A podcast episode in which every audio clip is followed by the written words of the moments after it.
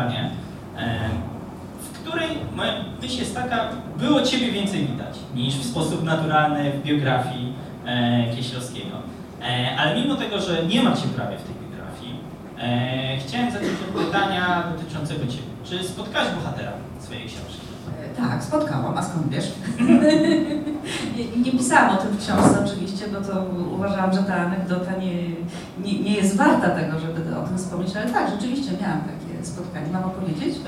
Może. Znaczy, no, no w skrócie, bo, ale ja je pamiętam dość dobrze i to rzeczywiście był też jeden z powodów, dla których e, jakby e, wzięłam się za tą biografię, bo to była propozycja ze strony, wy, ze strony wydawnictwa. Mianowicie w roku chyba 92 czy trzecim, czy pierwszym, nie pamiętam dokładnie, ale to w każdym razie był ten czas, kiedy Kieślowski był absolutnie u szczytu sławy.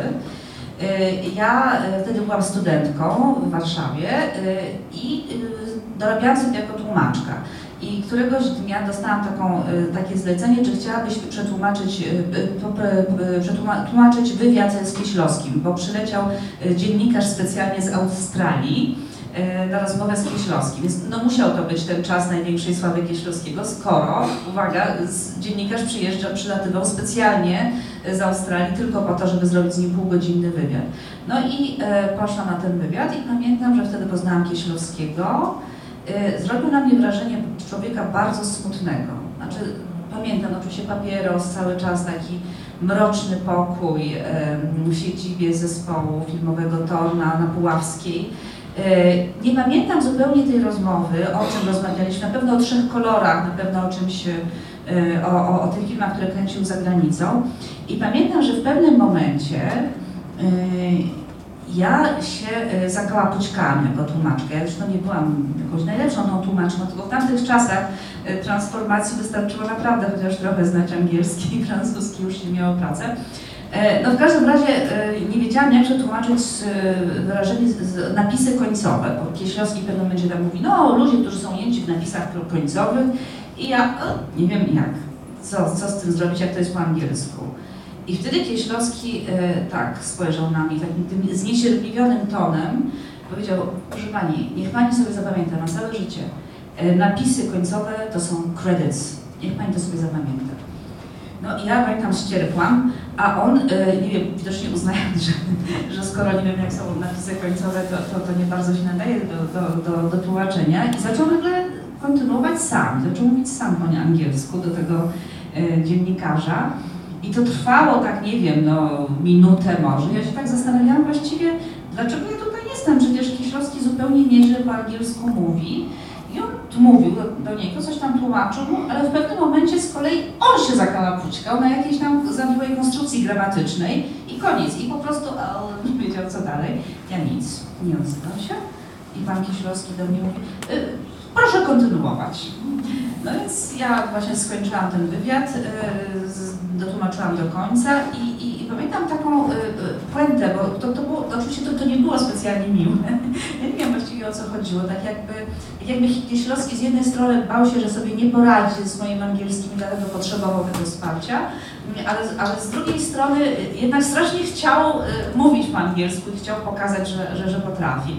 E, Ale w każdym razie e, pod koniec e, tego spotkania to pamiętam dobrze, że, że podszedł do mnie i, i tam żegnając się powiedział, niech Pani się nie przejmuje, że Pani nie wiedziała, jak są te napisy końcowe. Skąd Pani mogła wiedzieć? No przecież, wie Pani, ja siedzę w tym na co dzień, no to akurat takie słówka znam, no tylko, tylko z gramatyką sobie nie radzę.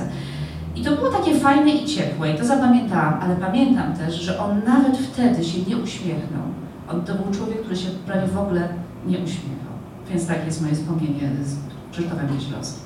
E, I jak ty zobaczyłem zapowiedź tej książki, parę miesięcy przed tym, jak się ukazała, gdzieś, który zapewne Gazeta Wyborcza e, e, zapowiedziała, że, że, że, że się pojawi, e, bardzo się zdziwiłem. E, bo znam cię z e, doskonałych książek, mocnych reportaży, zaangażowanych społecznie i nagle biografia Kieślowskiego. Nie podejrzewałem cię o, o, o to, że sięgniesz po ten temat i sięgniesz po biografię. Jakby muszę za to, to o to zapytać. Skąd się ta książka? No, y, Pewnie trochę chodzi o, o, to, o jakiś płodozmian, prawda? Że, że właściwie już może miałam dość takich trudnych tematów o, na temat bohaterów kontrowersyjnych. Wcześniej pisałam Mokradełko, prawda? Historia o wykorzystywaniu seksualnym w rodzinie. Potem Ku Klux Klan, czyli z kolei znowu bohaterami byli ludzie no, bardzo ode mnie jakoś tam odlegli, prawda? W, w, w sensie światopoglądowym. E, I i pomyślałam sobie, że, że, że może właśnie warto spróbować czegoś innego i napisać biografię, trochę tak jak reportaż, bo, bo taka, taka była moja też ambicja, żeby to był reportaż. E, po prostu reportaż biograficzny. E, no i pomyślałam sobie też, że to jest taka fajna okazja do tego, żeby poznać po prostu fajnych, mądrych ludzi i, i, i spróbować czegoś zupełnie innego. Mm, Natomiast żeby to powiedzieć, no, że to, to nie jest tak zupełnie co innego, że to, to nie jest coś zupełnie, co nie pasuje może jakby do, do, do tego, co wcześniej robiłam, ponieważ y, ja nie, jestem dziennikarką ani reporterką, która jest związana z jakimś tematem. Ja nie po to jestem reporterką, żeby pisać na przykład o przemocy w rodzinie albo na przykład o rasizmie, y, czy na przykład, nie wiem, o Rosji, prawda? Bo są dziennikarze, którzy się specjalizują w czymś, y, a ja nie. A ja właśnie nie mam czegoś takiego, bo ja mam taką naturę, że mnie wszystko interesuje i, i boję się jakoś tak zamykać w jednej tematyce, więc chciałabym spróbować e, różnych tematów, różnych gdzieś, gdzieś e, spotkać e, różne grupy ludzi. I, I to, co mnie interesuje w moim zawodzie, to jest e, opowiadanie ciekawych historii.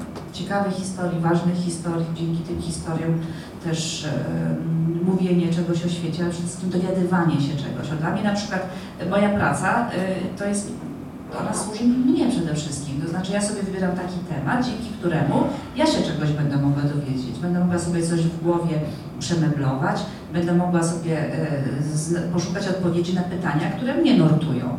No i na przykład e, tak było w Kuklukskanie, tak było, tak było w Mokredełku i tak było w przypadku pana Krzysztofa Kieślowskiego, dlatego że ja pamiętam właśnie od czasów e, tej mojej młodości studenckiej, z czasów, kiedy go poznałam, ale w tym czasie właśnie pojawiały się na ekranie te jego filmy zagraniczne i kiedy pamiętam tą jego niesamowitą karierę, no to to była ogromna taka jakaś zagadka dla nas wszystkich. Jak to jest możliwe, że ten nasz skromny reżyser e, robi taką furorę za granicą? Ja, e, ja studiowałam romanistykę e, i w związku z tym w tamtych e, czasach już miałam za sobą pierwsze wyjazdy do Francji. Wiedziałam, jaka to jest przepaść, jaka to była ogromna przepaść w tamtym czasie między tymi naszymi światami, między naszą Warszawą e, i, i, i Paryżem. I pamiętam, że ja sama miałam no, ogromne kompleksy, jak, jak, jak tam przebywałam, spędzałam tam wakacje. E, I, I nagle ten Kieślowski, który w ogóle słowa po francusku jeszcze nie mówiła, to przynajmniej jeszcze jakoś tam mówiłam po francusku, a on e, nagle stał się Bogiem dla tych ludzi. To, to, to było coś, co, ni- co niesłychanie jakoś działało na naszą wyobraźnię. E, Więc e, zawsze miałam taką ochotę, żeby tak, nie wiem, prześwietlić ten sukces Kieślowskiego we Francji. Na czym to polegało? Dlaczego ci Francuzi tak się nim zachwycili? Francuzi, a za nimi reszta Europy i świata, prawda?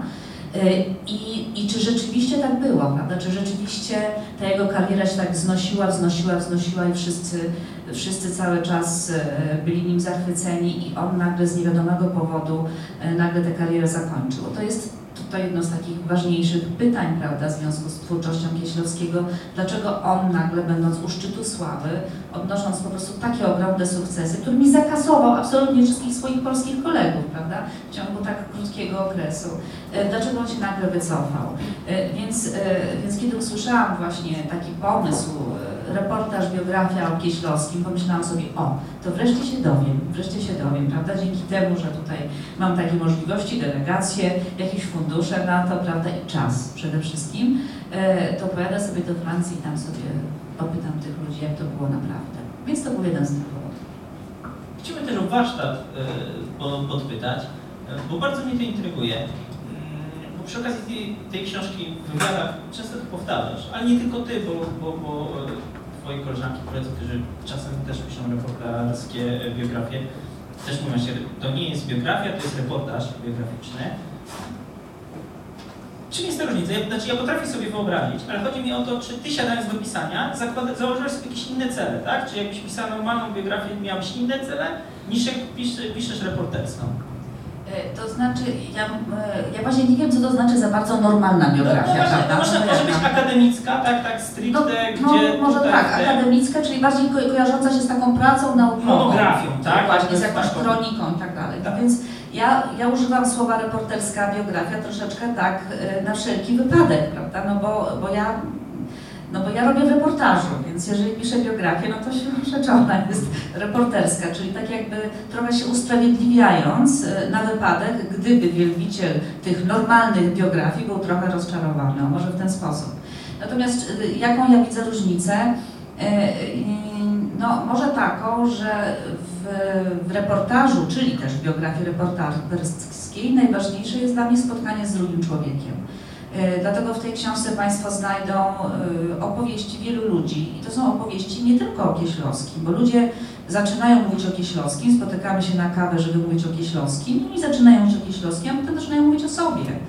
E, I, I to jest fajne, i to mi się podoba, dlatego że, że, że, że, że, że tego Kieślowskiego go widzimy przez pryzmat życiorysów innych ludzi. I, to, są, to są bardzo róż, ró, ró, róż, różni Kieślowscy czasami z tego, z tego wychodzą. Więc to nie jest opowieść tylko o nim, ale to też o jego czasach i o, o wielu ludziach. No, kim ten Kieślowski był, jakim punktem odniesienia był dla wielu ludzi. Więc to, to jest na pewno pierwsza sprawa. Druga sprawa, która y, jest y, charakterystyczna, czy też nie wiem, ważna w biografii reporterskiej, ponieważ jest ważna w reportażu i bez tego reportażu nie ma, to jest y, stawianie pytań. Czyli tak sobie wyobrażam, że biografia y, taka normalna, czyli ta akademicka, to jest taka przede wszystkim kronikarz. Tam musi być jak najwięcej, powiedzmy taki autor jest z tego rozliczany. O, tak. Prawda, że o, a tutaj tego szczegółu nie, nie, nie, nie podał, a tutaj tego szczegółu, a tutaj tego. I z tego jest rozliczany ten autor biografii normalnej, akademickiej. E, Natomiast autor reportażu e, powinien być rozliczany z tego, jakie pytania zadaje w książce i nie o to chodzi, żeby na te pytania zaraz znaleźć odpowiedź, znaczy, ale dążyć do nich, ale żeby w tej książce o coś chodziło. Ja właśnie jakieś tam pytania starałam sobie postawić. E, Oczywiście najlepiej też, kiedy reportaż nie jest tylko o tym, o czym jest, prawda? Czyli, czyli Krzysztof Kieślowski też jest jakimś pretekstem. E, I, I to jest też takie reporterskie podejście. Reporter, kiedy słyszy Kieślowski, kiedy słyszy Beksiński, kiedy słyszy Rosja, kiedy słyszy Budapeszt, myśli sobie, no dobrze, ale to znaczy co? To znaczy o czym ja opowiem? Muszę opowiedzieć o czymś uniwersalnym, nie tylko o tym Bukareszcie, Budapeszcie, prawda, czy Kieślowskim, czy, czy, czy innym Kowalskim, e, tylko dzięki niemu, dzięki temu tematowi, na jakie wody można wypłynąć, e, o czym ciekawym powiedzieć, e, coś trzeba przekroczyć po prostu. No to od razu uprzedzając Twoje kolejne pytanie, no, no dla mnie historia Kieślowskiego to jest opowieść o sukcesie po polsku po prostu.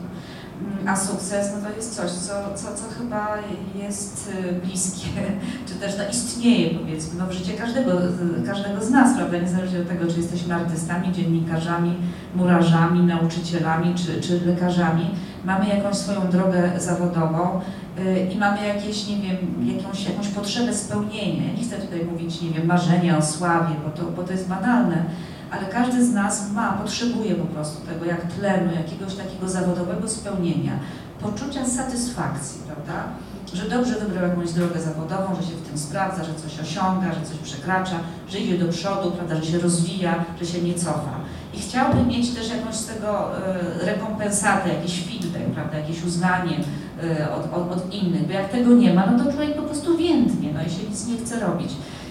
I, to o tym jest ta opowieść. To, to, wydaje mi się, że to jest taki temat w ogóle w Polsce niezbyt popularny, bo w Polsce się tak jakoś niespecjalnie jesteśmy skorzy do tego, żeby się zwierzać otwierać na temat naszych, e, naszych emocji związanych z naszą karierą, prawda? W ogóle słowo kariera brzmi podejrzanie po polsku. E, Tak trochę, o kariera, o to za kogo się masz, prawda? Mówisz o karierze. Po angielsku na przykład słowo kariery jest zupełnie neutralne. Każdy ma karierę, cokolwiek się robi zawodowo, to, to się ma jakąś karierę i to jest normalne. U nas się jakoś, nie wiem, chyba bardziej jesteśmy skłonni do tego, żeby opowiadać o naszych jakichś, o, o emocjach, rozpaczach związanych z życiem rodzinnym, y, niż z tym życiem zawodowym. A przecież no, y, y, każdy z nas przeżywa i sukcesy, i jakieś takie momenty szczęścia, ale też przecież przeżywamy upokorzenia i przeżywamy porażki. I to, to- jest coś, co nas wszystkich łączy, niezależnie od tego, prawda, jaki zawód y, wykonujemy. No więc ja sobie pomyślałam, mm, że, że opowiadając, jak wyglądało w przypadku, to, to wszystko w przypadku pana Krzysztofa Kieślowskiego, y, jakie on miał po, po drodze y, przygody, raz z wybraniem odpowiedniej ścieżki zawodowej, bo to jest najważniejsze jeszcze, kurczę, że wybrać, prawda, taki zawód, żeby, żeby, żeby się w nim móc realizować najlepiej. Na przykład Kieślowski do końca życia uważał, że on źle wybrał zawód, że on powinien sobie był wybrać coś innego, tylko do końca życia jakoś nie, nie, nie, nie, nie dowiedział się właściwie, co to miałoby być. No, ale w każdym razie pomyślałam sobie, że to jest coś, coś uniwersalnego i dlatego tę książkę polecam nie tylko ludziom, którzy się interesują Kieślowskim, nie tylko tym, którzy się interesują kinem, tylko wydaje mi się, że, że, że ta jego historia może być bliska wszystkim. Ja bardzo mocno tę książkę odczytałem też przez filtr historyczny. Znaczy, dla mnie to była opowieść o tym, jak my Polacy byliśmy zaskoczeni tym, że komuna jednak upadła e, i tym, co na, nas, na nas czekało za progiem, tak? Jakby o, o takim zdziwieniu, e, co, się faktycznie e, stało. Mm, A czy e, znanym jest faktem, że Kieślowski ze swojego życia nie lubił opowiadać o swojej prywatności? E, unikał tego tematu. I czy siadając do tego e, tematu, e, to hamowało Cię w jakikolwiek e, sposób ten fakt, że jakby, że Twój bohater nie, nie chciał, unikał tego, a Ty teraz będziesz o nim opowiadać publicznie, wywlekać różne rzeczy. Wiesz to, że, że są bohaterowie, którzy na przykład lubią opowiadać o swoim życiu prywatnym, to wcale nie znaczy, że, że, że mówią o tym szczerze i że tam nie ma nic już więcej do odkrycia, więc to właściwie nie ma żadnego znaczenia. E, Natomiast e, czym mnie hamowało? No, e, powiem w ten sposób. Są dwie, dwa rodzaje biografii. Można pisać biografię na przykład o Bolesławie Prusie, prawda? czyli o człowieku, który umarł już tak dawno, że właściwie już dzisiaj można spokojnie pisać o jego prywatności, tam nawet jeszcze coś wymyślać, dywagować i, i w ogóle puszczać wodze fantazji, raczej nikogo się nie skrzywdzi. E, I to jest strasznie fajne, prawda? I człowiek nie ma żadnych hamulców, tylko problem polega na tym, że skoro nie żyją już te osoby, których można było, uczucia można byłoby zranić, no to nie żyją też inni, którzy mogliby cokolwiek o nim opowiedzieć, prawda? Więc, więc, więc, więc ta praca polega na, na, na, na siedzeniu w archiwum, no a to z kolei właśnie nie jest bliskie mnie na przykład jako reporterce, bo tak jak powiedziałam, reportaż to jest to spotkanie z drugim człowiekiem. No i jest wariant drugi, czyli na przykład Kieślowski, czyli z jednej strony on umarł na tyle niedawno, że mam mnóstwo osób, które, z którymi mogę o nim rozmawiać, E, No ale oczywiście żyje również rodzina, prawda, z której uczuciami e, też trzeba się- liczyć. E, e, I, więc no to jest, znaczy to jest po prostu w pakiecie, no, więc ja wybieram ten wariant drugi, ponieważ no, dla mnie najważniejsze jest to spotkanie z drugim człowiekiem, e, przy oczywiście wszystkich ograniczeniach. Jest jeszcze wariant trzeci, to znaczy e, pisanie o człowieku, który umarł stosunkowo niedawno, także mnóstwo ludzi jeszcze go pamięta i można z nim rozmawiać, natomiast cała rodzina nie żyje. No ale to już jest case Ma- Magdy Grzebałkowskiej i Beksińskiej, więc takich bohaterów e, niestety nie ma, nie, nie ma za wielu. E, tak, no więc ja wybrałam ten wariant drugi, czyli, czyli zdecydowanie bardziej pociąga mnie taki bohater, z którymi, o którym mogę rozmawiać dzisiaj e, z, z, moimi e, rozmówcami. E, I oczywiście mając świadomość tego, że, że, że, że, że są też ludzie, z którymi emocjami się trzeba, e, trzeba e, liczyć. I teraz jak ja sobie z tym, z tym radzę, czy mnie to hamowało? Więc tak, no to pierwsza rzecz to jest dla mnie tak, pierwsza rzecz najważniejsza i najtrudniejsza, to jest największe wyzwanie i to jest w ogóle pierwszy krok, bo jak się, jak się na przykład ten krok postawi krzywo, to potem już można sobie darować pisanie. Mianowicie trzeba sobie zapewnić niezależność od, od rodziny. Yy, I, I to mnie się udało chyba na, na, na samym początku. Yy, Pierwsze spotkanie, które odbyłam, to było spotkanie z panią Marią Kieślowską, wdową po, po Krzysztofie. E, To było spotkanie, w którym, w którym właśnie powiedziała mi, że przyjęłam propozycję napisania książki o, o jej mężu. E, I pamiętam, że cały czas się tylko pilnowałam, żeby, y, nie wiem, jakoś niechcący, chociaż nie poprosić ją o zgodę. Nie wiem, czy Państwo rozumieją, prawda? Żeby, to, żeby nie wyszło na to, że ja jestem petentką, która prosi o zgodę napisania y, tej książki. Y, Więc, więc nie było czegoś takiego. Pani Kieślowska po prostu przyjęła do wiadomości to, że, że tę książkę będę, będę pisać, więc zapewniłam sobie niezależność. To chyba nie e, w każdym razie, jak już sobie zapewniłam niezależność, to jest podstawa, to wtedy oczywiście, że y, z pozycji osoby niezależnej, z pozycji osoby, która nie musi y, wykonywać, nie wiem, tam y, spełniać czyichś oczekiwań, to oczywiście, że się hamowałam i oczywiście, że, że cały czas myślałam o, o, o, o tym, żeby nie krzywdzić ludzi, chociaż, chociaż oczywiście no, nie zawsze to się udaje, no bo, bo to jest tak, no, reporter czy, czy biograf ma jakby takie, takie, znaczy z dwóch stron jest yy, presja, prawda? Z jednej strony nie może, musi pisać prawdę, yy, czyli trzeba przedstawić tego bohatera uczciwie. Nie wolno go przekłamać, nie wolno też pominąć czegoś, co jest istotne, nawet jeżeli to jest yy, niefajne, nieładne, nietwarzowe. Nawet jeżeli postawimy tego bohatera w swoim świetle, jeżeli to jest prawda, to trzeba to pisać. N- Nie wolno go przekłamać, czyli na przykład no, nie wolno go ulukrować, nie wolno mu, mu przypisywać jakichś, jakichś cech, których on nie miał. Y, I to jest podstawa, ale potem, y, potem są zawsze oczy pani Marii Kieślowskiej. Prawda? Czyli zawsze to, to spojrzenie, które się, które się czuje, które się pamięta, które się ma w głowie cały czas pisząc każde zdanie. Nad każdym wyrazem się człowiek zastanawia, czy ja na pewno muszę takiego słowa użyć, czy ja muszę na pewno to zdanie napisać.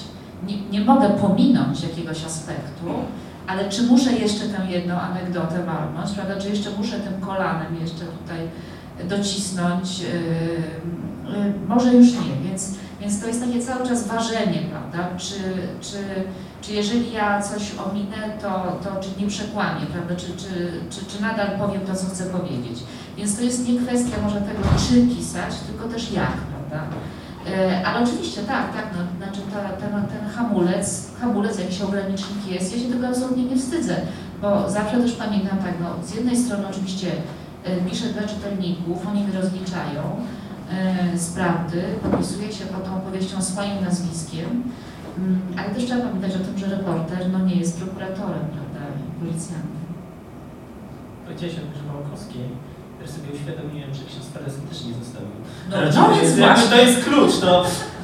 E, a czy trudno było przekonać e, rodzinę Kieślowskiego, żebyś mogła zajrzeć w e, korespondencję e, jego z dzieciństwa? Pytam o to trochę dlatego, że ty w wywiadach mówisz, że e, bardzo ważnym kołem zamachowym całej tej opowieści było spotkanie z przyjacielem z dzieciństwa e, Kieślowskiego. Ale ja odebrałem, że równie ważne są te listy, że ten tą obraz, który rysujesz później e, reżysera, to te ziarnka jego osobowości bardzo mocno było widać, e, widać w tych listach, więc jakby listach. Czy łatwo było przekonać i czy faktycznie trochę jest tak, jak, e, jak, jak ja to odczytałem? Nie, ale o, oczywiście, że to dzieciństwo i listy i w ogóle postać ojca Kieślowskiego, Romana Kieślowskiego jest absolutnie kluczowa. No, wydaje mi się, że, że w tym dzieciństwie tak naprawdę no, mamy ziarenka wszystkiego, co później nam się ta, nam kiełkuje, prawda, i rośnie w- podczas całej, całej tej, tej, tej, tej historii, więc, więc to było absolutnie najważniejsze. Nie miałam z tym problemu, bo kiedy pani Kieślowska yy, powiedzmy przyjęła do wiadomości, że ta biografia musi już powstać, y, chociaż nie była zachwycona, nie była zachwycona, też mówi, no wie pani, no mąż mój, prawda, właśnie zawsze jakoś tam chronił, prawda, prywatność, no i, i no nie wiem, czy on by sobie życzył, no ale ja rozumiem, no, że, że, że, że prawda, był osobą publiczną, no więc, mm, no więc rozumiem, że no tak już musi być. Em, Może no, ta, takie było powiedzmy stanowisko pani, pani Kieślowskiej. E, Natomiast no oczywiście, no jeżeli już Pani pisze, no to w takim razie e, właściwie Pani Kieślowska sama zaproponowała. E, Wydaje mi się, że, że, że, że chciała powiedzmy w ten sposób jakby móc wpłynąć na tę, na, na, na tę historię, żeby rzeczywiście pokazać no, to, co ukształtowało jego, jej, jej męża. I ja jestem za to jej bardzo wdzięczna, także ja nie, nie, to, że nie, jak, ja musiałam ją przekonać, że mi pokazała te listy, no, ja w ogóle nie wiedziałam, że one istnieją przecież, przecież one nigdy nie były wcześniej publikowane, przynajmniej jakieś drobne fragmenty e, w, w, w książce pana Zawieślińskiego.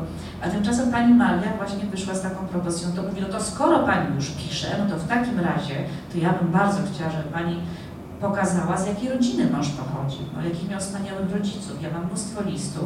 No to ja mówię, no to ja bardzo chętnie. No i tak się zaczęły nasze spotkania z panią Marią Kieślowską, która okazało się, że jesteśmy w ogóle sąsiadkami. E, No i pamiętam, że pierwsze takie właśnie listopadowe wieczory 2015 roku, kiedy zaczęłam tę pracę, no to, to, to zaczęłam właśnie od, od, od wieczornej wizyty pani Marii, gdzie przy herbacie po prostu oglądałyśmy te listy i e, ponieważ nie mogłam ich skserować, to ja je po prostu czytałam na głos i nagrywałam na dyktafon. O, tak, tak to było. I to było kilka takich wieczorów i czytałam to na głos. Piłyśmy tą herbatę, pani Maria komentowała, coś tam jej też, też miała jakieś, jakieś wspomnienia yy, też od, odżywały. Yy, to pamiętam, że to były takie miłe, miłe, miłe wieczory, które też no, jakoś tam zbudowały powiedzmy tą, tą, tą naszą niełatwą na pewno dla- pani Maria i dla mnie yy, na pewno też trudną yy, yy, relację. Także nie, tutaj, tutaj problemu nie było. Jestem ogromnie wdzięczna Pani Marii za, za to, że w ogóle wystąpiła z taką propozycją. Tak samo zresztą jak bardzo jestem wdzięczna Pani Ewie Kieślowskiej, siostrze Krzysztofa Kieślowskiego, osobie, której, która w ogóle do tej pory chyba się w mediach nie, nie wypowiadała na temat brata. Okazuje się, że jest też dla mnie, no, też absolutnie bardzo, bardzo, bardzo, nie wiem czy nie najważniejszą osobą, jeżeli chodzi o odtworzenie, zrekonstruowanie osobowości Krzysztofa Kieślowskiego. Y, I ona też nagle okazało się, że, że, że ona bardzo chętnie, ona chce opowiadać, że ona ma bardzo dużo do powiedzenia, ponieważ jej nigdy nikt wcześniej nie zapytał, jak wyglądały jej relacje z bratem. Y, Więc, więc nie miałam żadnego problemu, żeby na przykład spotkać się z panią Ewą i, i ją nakłonić do opowieści. Mm, Byłam pod wrażeniem zresztą pani Ewy Kieślowskiej, ponieważ jest to osoba niesłychanie podobna do Krzysztofa Kieślowskiego. W pewnym sensie też fizycznie, jeżeli tak można mówić o, o, podobieństwie między mężczyzną a kobietą, ale na pewno też tak, twarz, no to, to, to, to, robi wrażenie, to podobieństwo, ale też podobieństwo, jeżeli chodzi o sposób mówienia właśnie o, o taki, taką konkretność, prawda, rzeczowość, solidność. E, więc to, to, to, to było też dla mnie bardzo, bardzo ważne doświadczenie. Niesamowity fragment właśnie związany z stami, z dzieciństwem e, Krzysztofa e, Kieślowskiego e, jest to, że on miał ekstremalnie trudne, no ekstremalnie, miał bardzo trudne dzieciństwo, ponieważ w jego rodzinie e, już była choroba śmiertelna, tak, ojca, która jakby wisiała, ale on cały czas był w rozłące, tak, ze swoimi rodzicami, w tym. A przy tym ta rodzina trzymała się e, bardzo blisko, jakby to wynika z tych listów. I to jest tak filmowe, że aż trudno w to uwierzyć. Jak, czy, czy to faktycznie tak było, czy, czy, czy to się tak da? No, czy to się tak da? No chyba, chyba, chyba się tak da. No, no, jak, jak trzeba, to się, to się da. No, rzeczywiście było tak, że ja, ja myślę zresztą, że, że to trudne dzieciństwo niesłychanie Kieślowskiego zahartowało. Yy, właśnie, na czym polegały te rozłąki? Dlatego, że, że jego ojciec chorował na gruźlicę, na którą ostatecznie umarł przedwcześnie, jako 40-paroletni mężczyzna.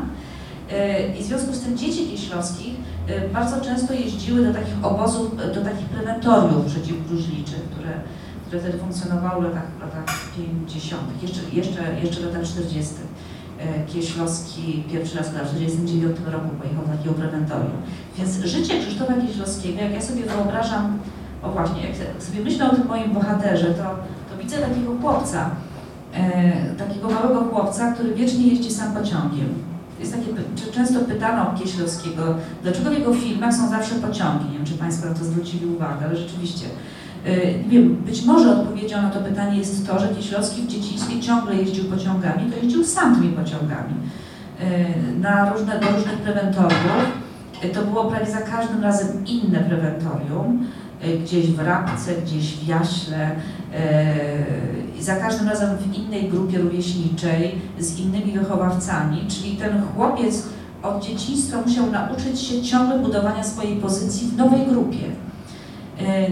Spędzał święta y, Bożego Narodzenia y, właściwie wśród obcych ludzi, Nowy Rok, czy Nowy Rok Szkolny też zaczynał czasami y, wśród obcych ludzi, z dala właśnie od swojej rodziny.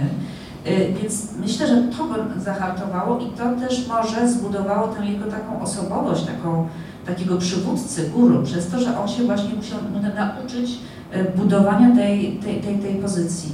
On miał 8 lat, jak zaczął jeździć do tych prewentoriów, natomiast y, jego siostra Ewa miała 5 lat, jak zaczęła jeździć i myślę, że, że panią Ewę, dla pani, znaczy bardziej to się odbiło na jej psychice, Y, Ona na pewno nie była tak pewną siebie osobą, nie jest tak jak, jak był Krzysztof Kieślowski. Raczej myślę, że, że, że mogło to mieć negatywne skutki w- w jej życiu. Ona mówiła też, że się zmagała z depresją przez pewien czas.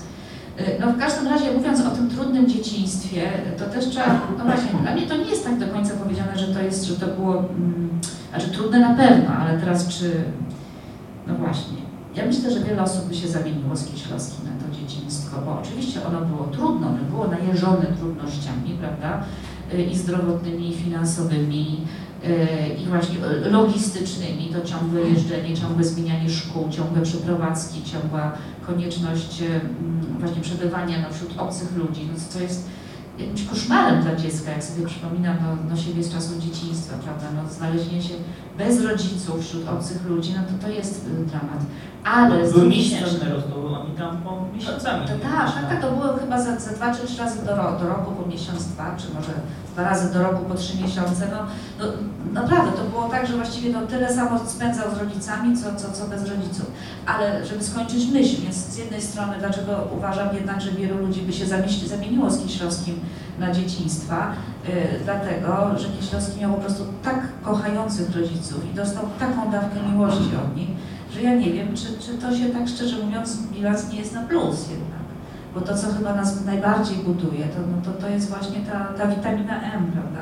Ta, ta miłość, ta, to, to wsparcie ze strony rodziców i to właśnie wszystko widać w tych listach, e, które udostępniła mi pani, pani Maria.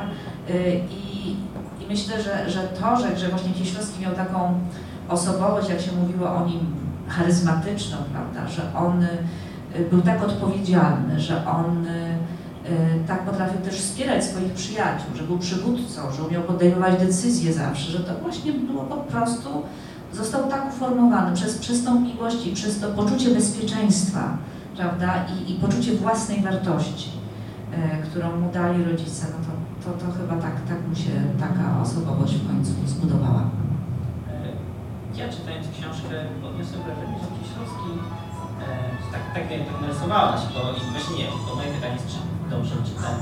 Jako osobowość taką, która z jednej strony jest bardzo pesymistycznie nastawiona do świata, e, ma pełno smutku w sobie i, i nie wierzy w to, że to się może skończyć dobrze, a z drugiej strony jest osobą, która e, cały czas stawia czoła tym wyzwaniom, które wychodzi, jakby, że z podniesionym, że nigdy się nie podda. Więc jakby nie może popaść w depresję, bo jakby bo on musi cały czas podnosić, ale też nie może cieszyć się z tych e, zwycięstw, bo wie, że to się nie skończy dobrze. To, to, to dokładnie opisałeś os- osobowość Krzysztofa Kieślowskiego, ale teraz właśnie no pytanie, czy, czy nie znamy takich innych osób wokół nas, no, czy, czy sami czasami tak nie mamy, że, że nie wierzymy, że się uda, że, że, że jesteśmy w jakiejś desperacji, ale jednak no, no, no brnie- brniemy ciągle do, do, do przodu.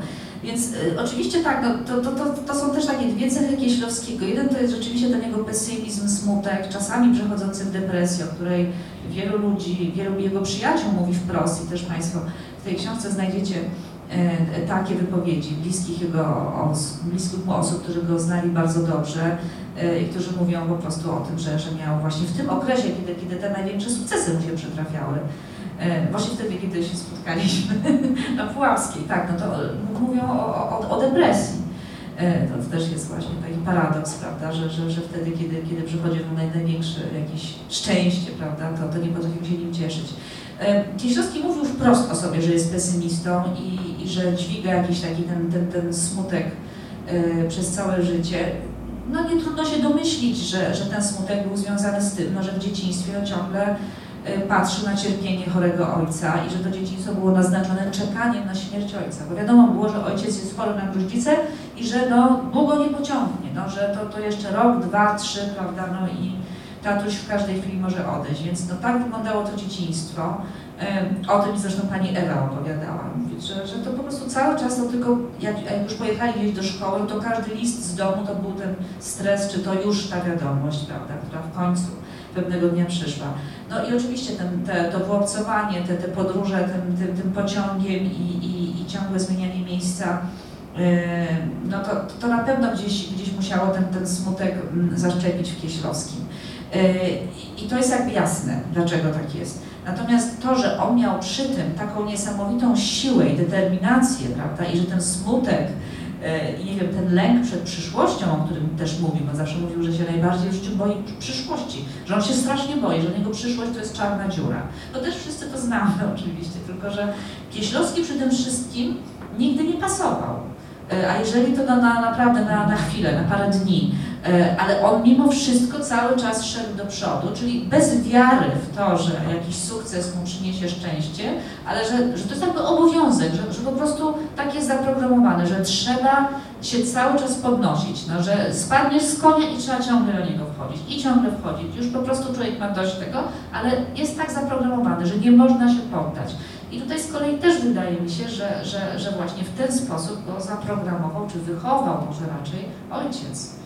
Ojciec, który, który, który wymaga od swoich dzieci ambicji, determinacji, pracowitości, odpowiedzialności, żeby się nigdy nie poddawać, żeby ciągle się starać, że stać Cię na więcej, że, że, że musisz iść do celu. To było z kolei miało jeszcze jedno dno, dlatego że, że, że właśnie y, Roman Kieślowski, ojciec, ojciec Krzysztofa, był człowiekiem, y, którego choroba no, y, nieruchomiła. On, on, on miał też ogromne plany zawodowe, był akurat inżynierem, prawda, ale jego kariera się też wspaniale rozwijała tuż po wojnie jeszcze. Y, I nagle koniec, i nagle po prostu jest gruźlica, traci pracę, musi leżeć w łóżku. Ym, 40-letni, młody, silny, niesłychanie zdolny y, i pracowity w ogóle jakby tak y, z charakteru człowiek y, nie może nic zrobić, więc on też gdzieś zaszczepił w tym swoim synu i córce taką, taką wolę no, no, walki, że coś w życiu trzeba osiągnąć. Sam był człowiekiem sfrustrowanym i Kieślowski o tym też opowiadał, że, że pamięta ojca jako człowieka sfrustrowanego, który po prostu jest nieszczęśliwy dlatego, że, że jest niespełniony zawodowo, no po prostu.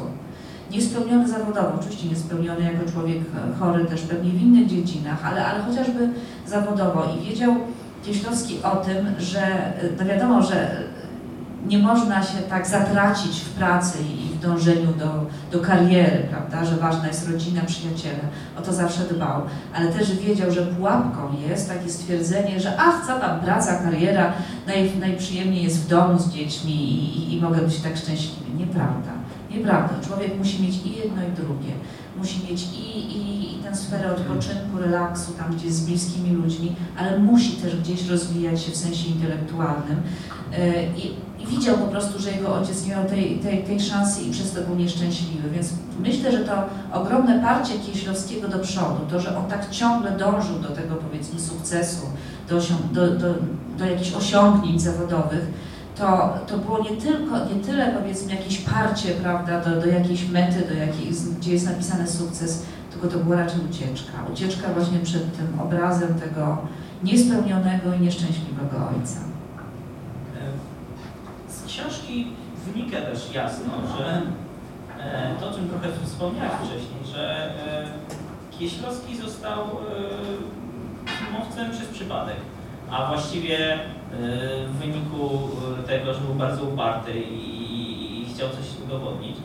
Swoich filmów był wyjątkowo krytyczny w stosunku do swoich filmów i, bardzo rzadko mówił o nich dobrze i prawdopodobnie też myślał o nich e, rzadko dobrze. I ja zostałem po lekturze z pytaniem, czy Kieślowski kochał kino? Znaczy, czy e, gdyby, czy to równo dobrze, gdyby inaczej się trochę, gdyby przypadek, to, to by rzeźbił e, i, i byłoby podobnie i, i to by mu pozwalało się jakoś wypowiedzieć, gdyby pisać, to by pisał. Czy ten element kina, czy była, była miłość do kina, czy chodziło o opowiadanie No to, historii to ja odpowiem, ja od- odpowiem tutaj słowami jego córki Marty Kieślowskiej, która powiedziała tak, ja tam u taty nigdy żadnej miłości do kina nie widziałam. E, uważa, że nie wiem, rzeczywiście jakoś, jakoś trudno znaleźć e, i w jego wypowiedziach, i w wypowiedziach jego przyjaciół jakąś pasję kinem jako w ogóle jakąś dziedziną sztuki. E, Kieślowski był zawsze bardzo taki ostentacyjnie zdystansowany, powiedzmy, do, do, do zawodu artysty, filmowca. E, Zawsze mówił o sobie, że jest raczej rzemieślnikiem. E, I ja, ja właściwie nie mam problemu z odpowiedzią na Twoje pytanie, czy gdyby Kieślowski przez przypadek dostał się na rzeźbę i został rzeźbiarzem, e, to, to, to, to czy robiłby to z taką samą determinacją? No więc na 90% tak. Jakby został rzeźbiarzem, no to by to rzeźbiłby. No. I rzeźbiłby coraz lepiej po prostu i by cały czas sobie podnosił poprzeczkę. I jakby mu tych rzeźb nie kupowali, no to by dalej rzeźbił i by starał się tak rzeźbić, żeby kupowali, ale zarazem wyrażałby w tych rzeźbach siebie. Pewnie byłby ciągle niezadowolony, bo był człowiekiem tak inteligentnym, że, że, że, że przez to był też bardzo krytyczny wobec innych i wobec siebie. Nigdy nie, popa- nie popadał w samozachwyt. E, Może też dlatego, że był człowiekiem właśnie bardzo inteligentnym, a narcyzm trochę się kłóci z inteligencją. E, Kieślowski został pokarany chyba zbyt wielką inteligencją i przenikliwością, która, kazała, która mu punktowała wszystkie jego braki, prawda? I on cały czas tylko widział te swoje braki, dlatego tak był sfrustrowany. Natomiast no rzeczywiście e, tutaj pasji do jakiegoś filmu, jakiejś, jakiejś takiej zachwytu nad, nad akurat tą dziedziną sztuki, czy też w ogóle właściwie nad innymi dziedzinami sztuki, to tak u Kieślowskiego za bardzo nie widać. No, na przykład na, na, wystawę, znaczy na galerię, czy do teatru, to Kieślowskiego w ogóle nie można było wyciągnąć. No, mówił, że miał takie powiedzenie, że z galerii to najbardziej lubi Lafayette w Paryżu, prawda? Czy galerię, o na przykład, no dzisiaj na pewno by cha- chadzał do, do Galerii Mokotów czy Arkadii w Warszawie, Obi. Y, bo on, y, to, to, był facet, który robił zakupy, to w ogóle niesamowite. I, i, I on świetnie, świetnie kupował właśnie, więc to był taki, on potrafił właśnie kupić ciuchy fajne żonie, córce. Jak jeździł gdzieś na zagraniczne festiwale, czy jak na przykład w Berlinie miał wykłady e, takie cykliczne, no to właśnie tutaj e, pracowali, a potem zawsze prosił studentów, żeby poszli z nim do, do tego takiego ogromnego domu towarowego w Berlinie, no i tam, tam robił zakupy na jakieś sweterki, buciki, wiedział wszystko, co jest modne i zawsze córce przywoził właśnie doskonałe jakieś tam outfity. No, ale, ale rzeczywiście jakiejś pasji, on nie był artystą, on nie miał duszy artysty i on zresztą zawsze miał taki, y, taki, y, taki lekceważący stosunek do tej kondycji, powiedzmy właśnie. Y, Dlatego, dlatego na studiach wybrał właśnie film dokumentalny, no, w odróżnieniu od swoich kolegów, którzy wszyscy prawda, chcieli robić wielką sztukę. A on nie uważał, że właśnie reżyserem jest się po to, żeby rejestrować rzeczywistość, rejestrować, o właśnie. Więc zaczął od rejestrowania dokumentalnego, a skończył na kinie metafizycznym, popularnym, więc przeszedł naprawdę całą drogę, ale cały czas do końca twierdząc, że jednak artystą nie jest. Był osobą niezwykle charyzmatyczną, niezwykłym magnesem na ludzi i, i wręcz czarował osoby i przyciągał je. I z Twojej książki właśnie wyłania się ta, ta, taka osobowość, która jakby czaruje wszystkich dookoła. I nie zaczarował jedynie Kałużyńskiego. Jakby to znaczeniu to, że tu e, bardzo jestem ciekawy tego konfliktu. Jakby to znaczy te, te, te, te, te, tej niechęci i jak to wyglądało? Musiałeś czytać te No, znaczy, wiesz, no tak, oczywiście. E, Wiesz co, no znaczy, jak, jak już byśmy tak mieli jeszcze szukać, no to ja bym jeszcze wymieniła parę innych osób, któ- których nie, nie, nie zaczarował i to nie tylko recenzentów. E, Ale no dobrze, weźmy tego Kałużyńskiego. No, ja powiem Państwu e, coś takiego, że gdybym ja przeczytała o jakiejś swojej książce taką recenzję, jakie, jakie Kałużyński pisał o filmach Kieślowskiego, to bym chyba nigdy już nic nie napisała, a może bym w ogóle, e, nie wiem, nie, nie, nie wstała z łóżka. To jest po prostu coś koszmarnego. Ja, ja sobie naprawdę nie zdawałam sprawy z tego, jakie dzięki Kieślowski dostawał e, w latach 70. i 80. właśnie od recenzentów, nie tylko od Kałużyńskiego, ale Kałużyński był taki jeszcze zjadliwy straszliwie, prawda? Więc on tak jeszcze, e, jak to mówiła, jeszcze, jeszcze tak nie dość, że wbił sztylet, to jeszcze wiercił w brzuchu.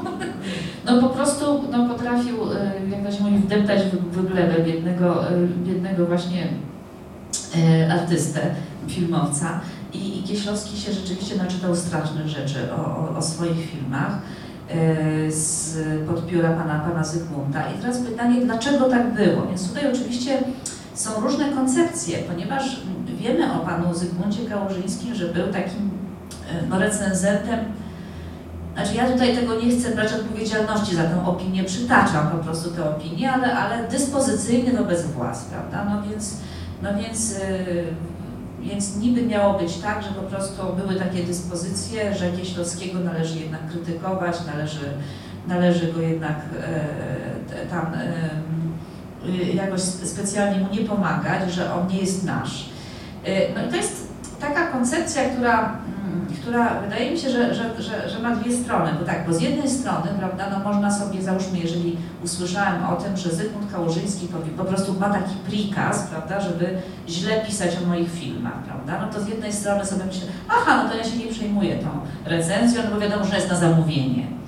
Ale też łatwo wpaść, prawda, w taką pułapkę, no. To znaczy co? To znaczy ja w ogóle nie przyjmuję krytyki, prawda? No bo za każdym razem, jak ktoś będzie o mnie źle pisał, to ja będę to usprawiedliwiał tym, że to było takie zamówienie władz, prawda? E, więc ja myślę, że Kieślowski miał z tym bardzo duży problem, że w pewnym momencie chyba sam się zastanawiał i sam nie był pewien, na ile to jest rzeczywiście jakieś pisanie pod dyktando, e, a na ile to jest może jakaś rzeczywiście jakaś, jakaś, jakaś prawda. Chociaż oficjalnie jednak, tutaj trzeba mu to wytknąć, że oficjalnie zawsze mówił, że recenzję ma złe, dlatego że po prostu tak recenzentom każą pisać. Yy, tak mówi chociażby w filmie Grażyny Banaszkiewicz z rzeczywistości, to był film w 89 chyba kręcony, kiedy on mówi właśnie o, o, o różnych recenzentach, którzy go krytykowali, nie tylko Kałużyński, jeszcze pani Anna Tatarkiewicz, yy, to, to była też jedna z takich właśnie krytyczek filmowych, które, które bardzo, bardzo źle pisały o jego filmach.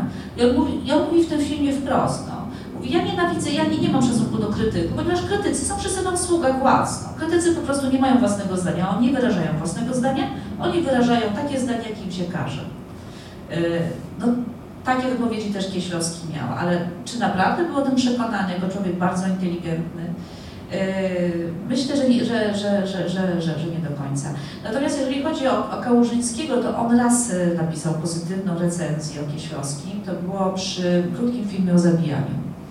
Yy, I, i ta, ta recenzja była rzeczywiście entuzjastyczna, yy, ale to była tylko jedna recenzja, bo to, nie wiem, czy Państwo pamiętają, ale, ale kiedy pojawił się dekalog Kieślowskiego, no to, to jakby pierwszym z tych filmów był właśnie krótki film o zabijaniu, jeszcze w takiej wersji pełnometrażowej on się pojawił w kinach i dopiero potem zobaczyliśmy e, inne odcinki te, te, tego cyklu, więc Kałużyński bardzo pochwalił krótki film o zabijaniu, ale jak już zobaczył resztę, to powiedział, o, nie, no jednak jest tak jak, tak jak zawsze e, i powiedział, że to jest właśnie taki artysta, który strzela i na 10 strzałów jeden mu wychodzi. Także jeden raz tylko chyba Kieślowski, Kałużyński właśnie o, o Kieślowskim powiedział dobre słowo. Kieślowski politycznie nie był postacią czarno-białą, tak? Jakby, e, nie lubił, to jest. No właśnie. E, nie lubił komunizmu, ale e, nie wierzył w jego upadek i nie angażował się jakoś strasznie w walkę o systemem i jakieś pojedyncze epizody, ale nie był w to zagrożony, bo nie miał w to wiary i to nie był jego świat. A po przełomie, w momencie, w którym my właśnie chcieliśmy patrzeć na wszystkich czarno-biało i rozliczać ich według czarno-białego filtra. E, Kieślowski, znaczy może nie od razu, ale po chwili jakby prawie był wynoszony pod ołtarze, tak? Jakby był jednoznacznie postrzegany. Dlaczego się tak stało? Ale jak to był jednoznacznie no, no, postrzegany znaczy, no, przez... Jest ikoną, tak? Jakby, no, nie ale ikoną ikoną czego? W sensie politycznym? Bo to... No może nie, ale też nie wiem, przez dekalog e, jest tak mocno, no jest jedną z, z, z tych okrętów e, e, kultury polskiej tamtego okresu i rzadko mu się wypomina tą, tą jego e, niejednoznaczność, polityczność w momencie, w którym lubiliśmy w tamtym momencie wytykać ludziom to. A ja mam wrażenie, że jego to trochę minęło. Rozumiem. To, tak, tak, znaczy w tym sensie, że, że powiedzmy lustracja, tak, chociażby tak, taka tak, środowiskowa tak, Kieślowskiego ominęła. Że przyjęliśmy, że jest geniuszem No tak, no No bo... rozliczaliśmy No, to tak, jak no, oczywiście, no, ale słuchaj, znaczy tak nie jest w przypadku wielkich wiel, ludzi, którzy odnoszą jakieś ogromne sukcesy, a zwłaszcza sławią imię Polski za granicą, że im się dużo więcej wybacza, prawda? Nie tylko jeżeli chodzi o jakieś tam y, o, o, sprawy polityczne, ale też obyczajowe. Y, oczywiście, że tak. No.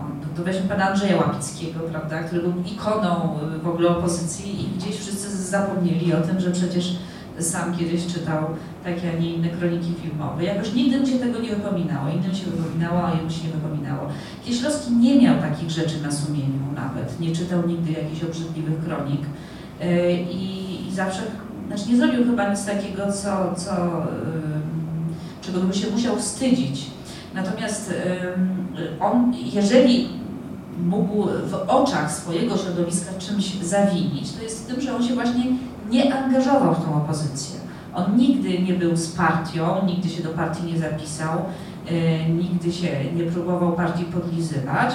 E, natomiast też nie, nie angażował się w taką walkę. On na pewno był e, człowiekiem, tutaj wyrażam prawda, zdanie jego przyjaciół, który gdzieś tam przyjmował taką rzeczywistość PZPR-owsko-normatywną. To znaczy, że jest PZPR, jest taki, jest taki system i tego raczej nie zmienimy, tego się nie da zmienić.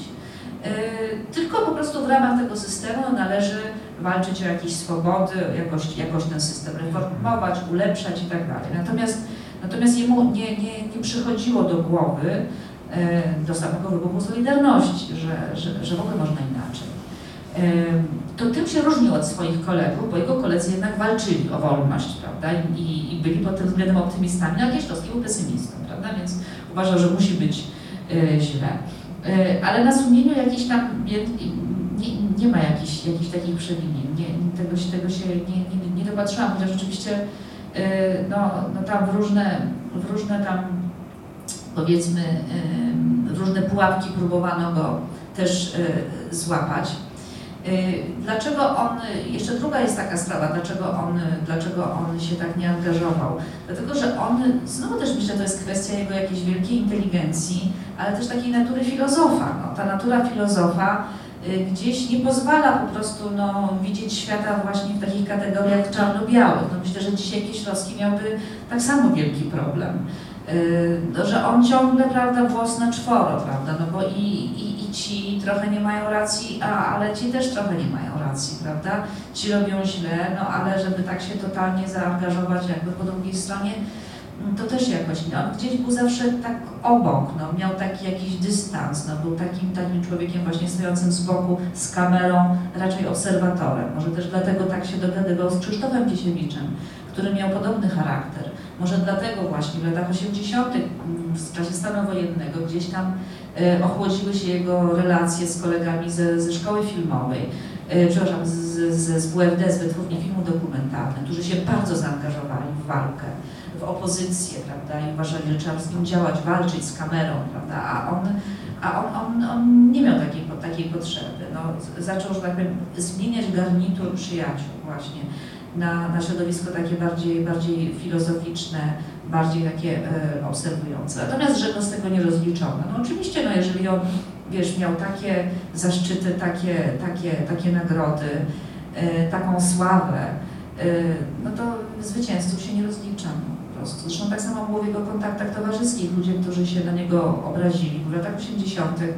e, właśnie z powodu tego, tej niechęci Kieślowskiego do zaangażowania się, takiej jego jakiejś jakiejś niewyraźnej postawy politycznej w tych czasach, kiedy wymagano wyraźnego opowiedzenia się, to z tego powodu naprawdę skończyły mu się wielkie przyjaźnie i o tym też w książce pisze. Wielu ludzi się od niego y, odwróciło do tego stopnia, że kiedy on zaczął robić dekalog, to, to już nikt nie chciał z nim robić tego dekalogu. On miał straszne problemy, żeby skompletować ekipę. No, jego przyjaciele odmawiali współpracy.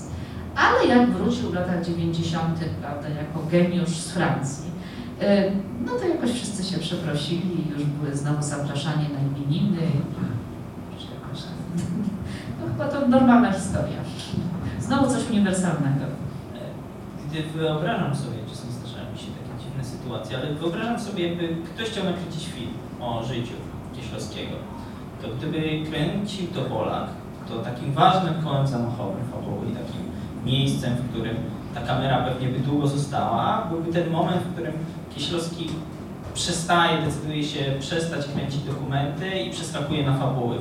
Gdy wcześniej mówił, że, że on zostanie, że jakby tylko dokument, tylko rejestrowanie świata. A gdyby robili Amerykanie, to ta kamera stanęłaby na tym, w tym momencie, to by był najdłuższy, najdłuższa chwila, e, gdy e, Kieślowski pierwszy raz z Piesiewiczem robił pierwszy film, e, który jest wielką porażką, który jest najgorzej oceniany, zbiera najgorsze recenzje, a mimo tego decydują się nakręcić następny i potem już jest tylko pasmo sukcesu. I o to się chciałem Ciebie spytać, jak myślisz, bo to Twoja opinia tylko, ja e, nikt tego końca nie wiem, ale dlaczego oni sobie dali drugą szansę? No właśnie, to, to, to, to mnie najbardziej fascynuje, bo to jest, to rzeczywiście jest, bo Kieślowski zanim poznał Piesiewicza, to zaliczał porażkę po, porażce po prostu.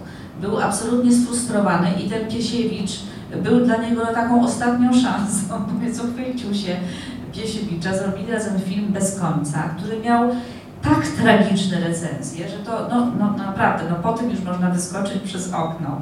E, już o, o samej recenzji Kałużyńskiego nie, nie wspominając. Yy, I, I że po tym on się nie załamał, no to, to jest już naprawdę, to jest ogromna zagadka, także ja tego nie, do końca nie wytłumaczę, ja mogę tylko powiedzieć, że mnie to fascynuje.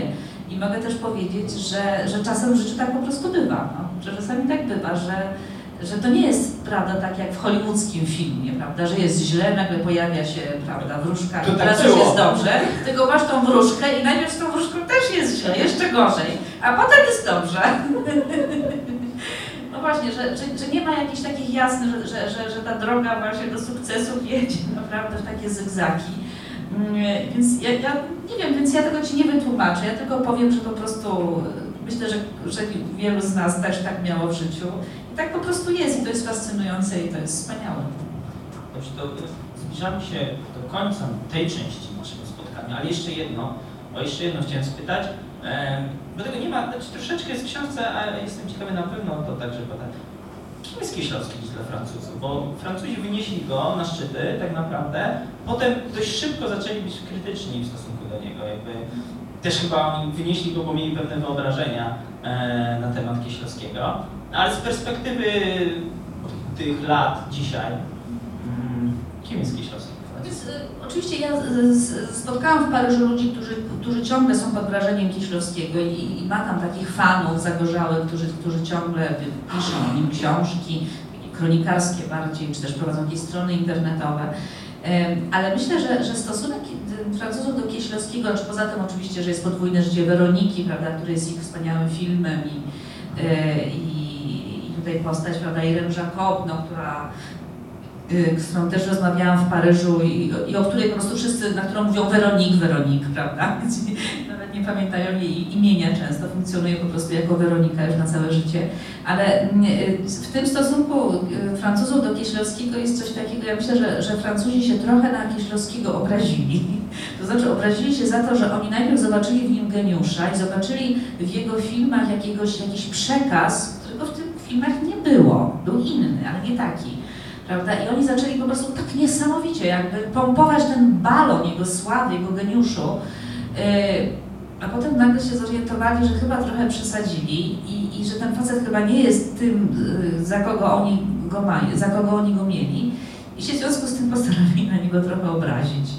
Yy, I, i taki stosunek widzę, no, że oni tak mają No tak, tak, tak, to taki artysta, tak, tak, no był bardzo popularny, tak, no ciekawe filmy, ale, ale to, to nie jest prawda, że Kieślowski do dzisiaj, nie wiem, we Francji cieszy się jakąś taką wielką e- estymą. Jest znany na pewno, no, no, no chociażby, ze, no, znaczy filmy Trzy kolory i Podwójne życie Weroniki, no są takie filmy, no nie można być Francuzem i, i nie kojarzyć tych filmów, one po prostu miały tak ogromną reklamę, były tak głośne.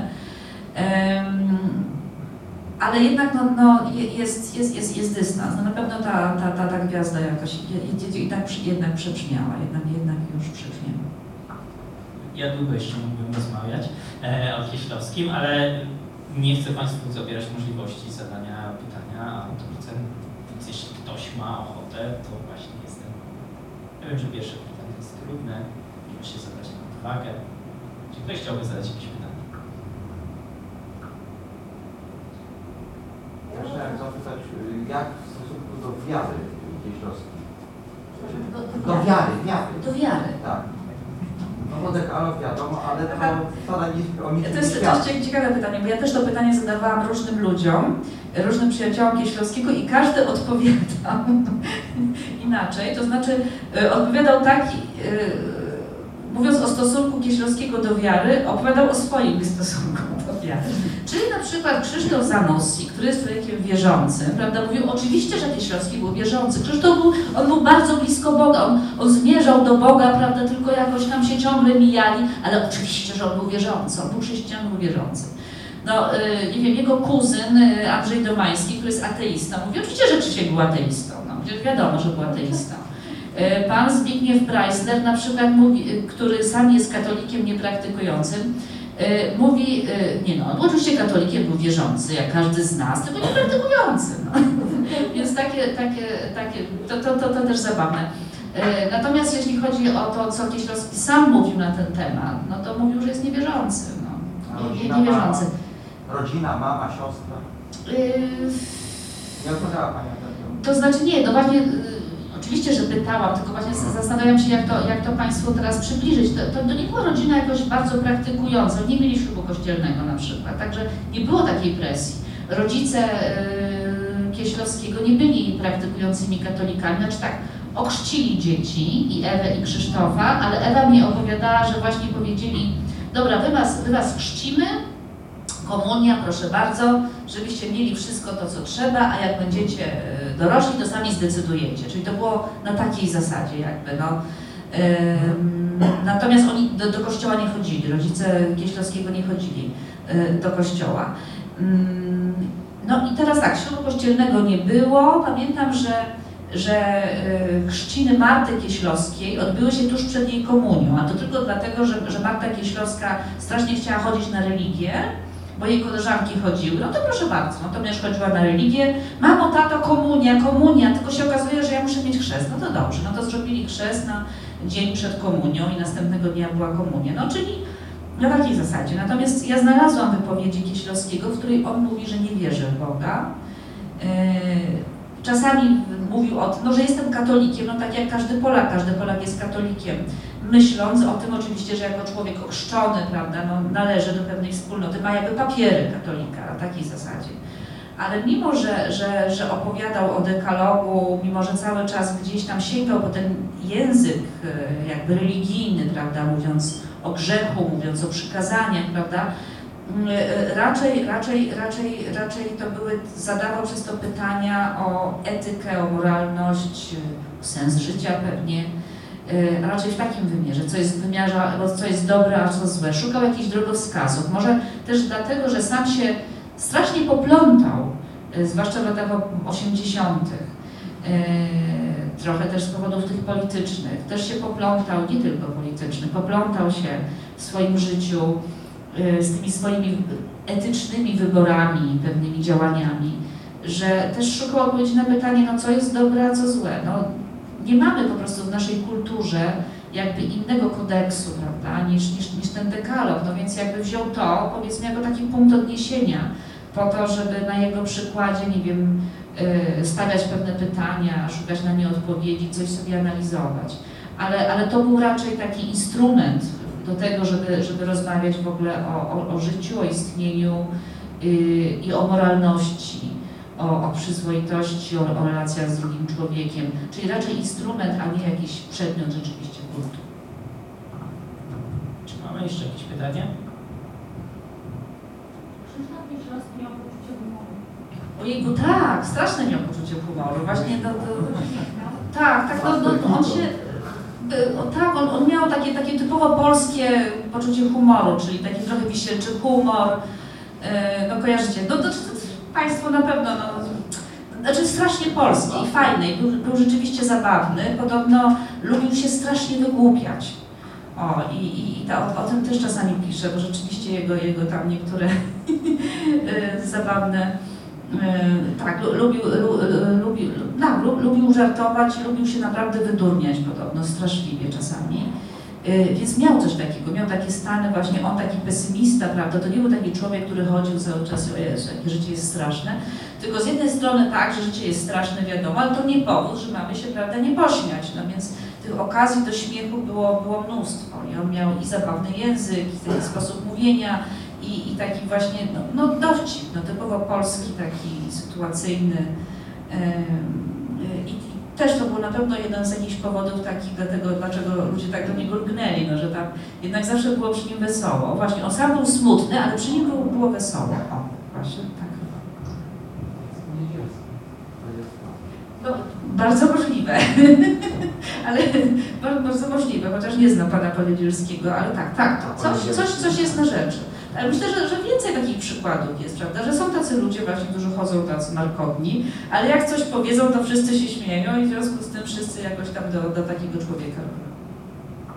Są też ludzie, na przykład bardzo zabawni, weseli, prawda, którzy tego, a są nudni i, i, i gdzieś czucie jakąś taką nieprawdę w nich, prawda, i jakoś tak nie, nie, nie zawsze mam ochotę przebywać w ich e, towarzystwie.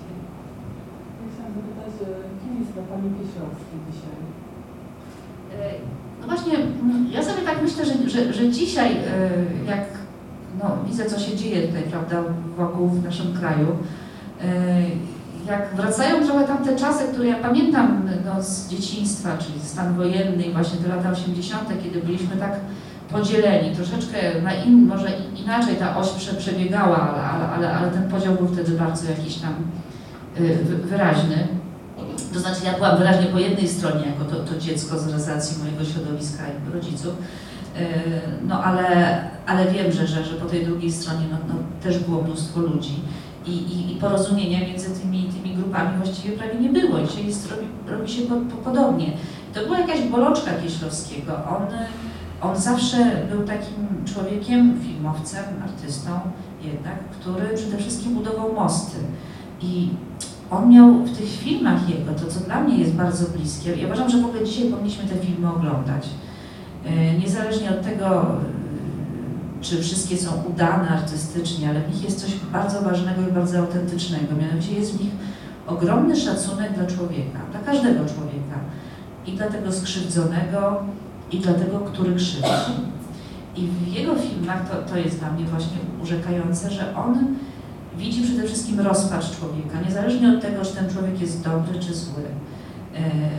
Czy jest właśnie ofiarą, czy jest na przykład jak, jak bohater e, krótkiego filmu o zabijaniu, no, sprawcą, mordercą, którego nic nie usprawiedliwia.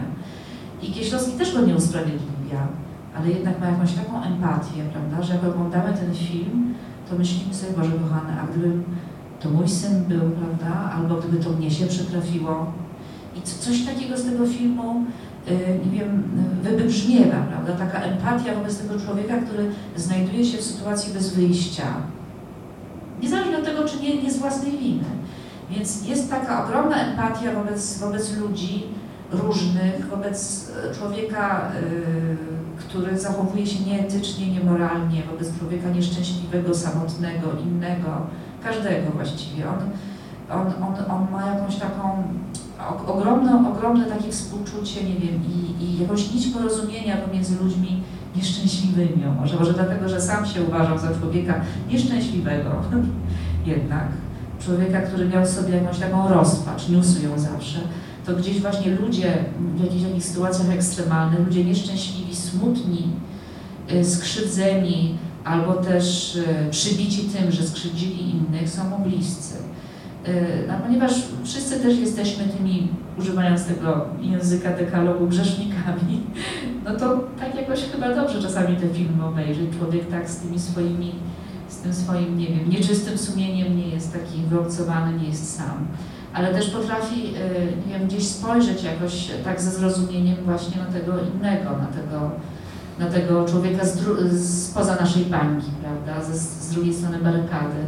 Y, tego Kieślowski na pewno w tych swoich filmach uczy, ale nie jako moralizator, tylko on właśnie gdzieś identyfikuje się właśnie z tymi ludźmi bardziej. To, to, to nie jest właśnie, on nie przemawia jak mistrz Wajda, prawda, który ja Wam pokażę takich ludzi i takich, prawda, ten jest dobry, ten jest zły, ten jest bohaterem, a ten wiadomo, tylko Kieślowski właśnie schodzi do poziomu tych ludzi. No, kiedy, kiedy on robi filmy, nie wiem, o, o dokument, prawda, urząd, gdzie pokazuje starszych ludzi, którzy walczą tam przy okienku, prawda, o to, żeby, żeby, żeby nie wiem, jakiś groszowy zasiłek dostać, prawda, to ja widzę, że Kieślowski robi to o sobie, że, że on, on, on, on czuje, że on jest na miejscu tej starszej kobiety, biednej, która, która nie ma za co dożyć do, do, do pierwszego.